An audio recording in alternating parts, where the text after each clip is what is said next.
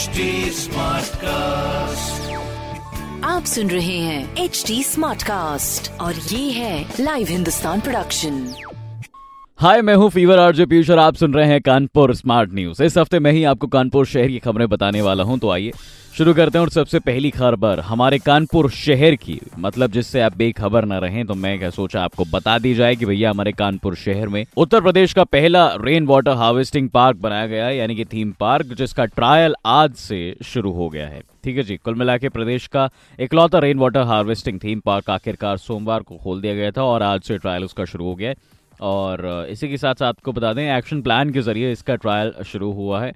और कमियों को दूर करते हुए संचालन चालू कर दिया जाएगा। मतलब पब्लिक के लिए भी जल्दी खोला जाएगा। ऐसा कहा जा रहा है बेस्ट चीज़ बच्चों के लिए वहाँ पर गेम्स वगैरह एंड ऑल ये सब चीज़ें देखने को मिलेंगी। एंड एंजॉय कर पाएँगे बच्चे वहाँ पे काफ़ी। अभी इस पार्क में लगे जो ट्रांसफार्मर्स हैं, वहाँ पर बिजली का कनेक्शन केसको द्वारा नहीं किया गया। जनरेटर दुरुस्त करने के लिए कहा गया है फ़िलहाल।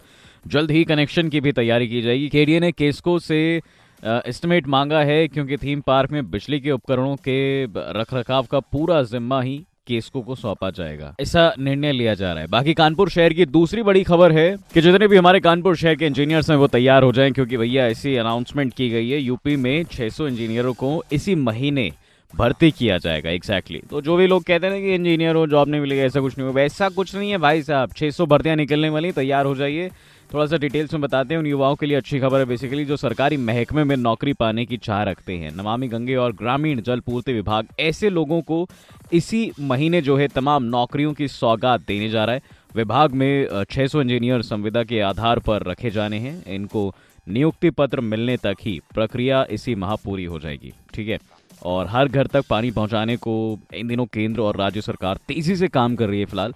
पहले चरण में जो है बुंदेलखंड और विद्युत क्षेत्र के इलाके लिए गए थे, जहाँ सर्वाधिक पानी का संकट था। फ़िलहाल, अभी देखिए, अगर फोकस किया जाए तो नौकरी पर, ठीक है जी? तो जितने भी इंजीनियर्स हैं, वो तैयार हो जाएँ। बाकी कानपुर शहर की तीसरी बड़ी जो खबर है, वो भी मैं आपको इस वक्त, आपके कानों तक पहुँचाने वाला हूँ। वो ये है कि भैया, जिस तरह से हमारा कानपुर शहर स्टार्टअप्स में आगे बढ़ रहा है बिज़नेस में आगे बढ़ रहा है, व्यापार में आगे बढ़ रहा है बेसिकली तो ऐसे में हमारा कानपुर शहर टेक्नोलॉजी में कैसे पीछे रह सकता है भाई साहब? आजकल वैसे भी जमाना काफ़ी डिजिटल हो गया है। तो आपको बता दें अ, हमारे कानपुर शहर की जो मेट्रो है भाई साहब सबसे पहले तो मुबारकबाद मेट्रो तो आई गई थी लेकिन अब मेट्रो की ऐप भी आ गई है। यस मेट्रो की ऐप आज शाम को जो है लॉन्च होने वाली है जिसमें आपको काफ़ी सारी सुविधाएँ मिलेंगी आप घर बैठे टिकट बुक कर पाएँगे और इसी के साथ साथ जो है किराए की जानकारी जान पाएँगे कि मोती झील से अगर हमें आगे कल्याणपुर तक जाना है, रावतपुर तक जाना है तो कितना किराया है? या आईआईटी तक जाना है तो कितना किराया है? फ़िलहाल आज इस ऐप को लॉन्च करने वाले हैं एमडी सुशील कुमार साहब।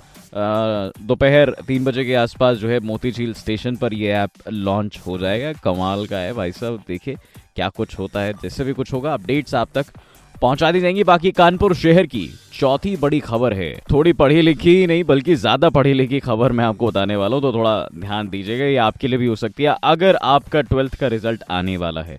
तो अभी फ़िलहाल C S M university campus और इससे जुड़े जितने भी कॉलेजेस हैं, उसमें अभी जो क्लासेस चलने वाली कोर्सेज चलने वाले हैं, उनके लिए आप 25 जुलाई तक ऑनलाइन एडमिशन के लिए आवेदन कर सकते हैं मतलब रजिस्ट्रेशन कर सकते हैं। ये इसलिए हुआ है क्योंकि भाई सीबीएसई के ट्वेल्थ का जो रिज़ल्ट है और आईसीआईसी बोर्ड का जो रिज़ल्ट है, वो अभी तक नहीं आया। दैट्स वाई इसलिए थोड़ा सा इसको लेट किया गया ताकि बच्चों को और समय मिल सके, वो एडमिशन जो हैं, ले सकें। ठीक है। बाकी कानपुर शहर की पांचवी बड़ी और आखिरी खबर है कि जी मेट्रो का काम तो चल ही रहा है, लेकिन सरकार, अगर प्रशासन हमारी आवाज़ इस वक्त सुन रहा है तो थोड़ा सा देखभाल के करें, क्योंकि लोगों को काफ़ी इस चीज़ से परेशानी हो रही है। मैं आपको बताता हूँ कि खबर में क्या डिटेल से बताते हैं। मेट्रो की खुदाई से मतलब कई दुकानें क्षतिग्रस्त हो गई हैं मेट्रो परियोजना की वजह से खुदाई के कारण। मॉल रोड की अगर बात करें तो कई दुकानों के शटर्स टूट चुके हैं और किसी के टेढ़े हो गए हैं। कुछ दुकान के छज्जे तक गिर गए हैं भाई साहब। इवन कॉलेजेस के सामने इन दुकानों के चबूतरे तक टूट गए हैं।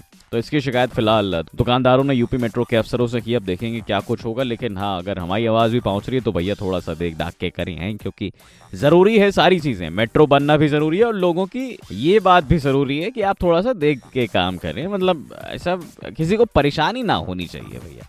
तो ये थी हमारे कानपुर शहर की पाँच बड़ी खबरें। ऐसी खबरें सुनने के लिए फ़िलहाल आप पढ़ सकते हैं हिंदुस्तान अखबार और ये कोई सवाल हो तो ज़रूर पूछिएगा हमारे सोशल हैंडल पर at the rate H T smart cast के नाम से हमारा इंस्टाग्राम फेसबुक एंड ट्विटर पर सोशल हैंडल है।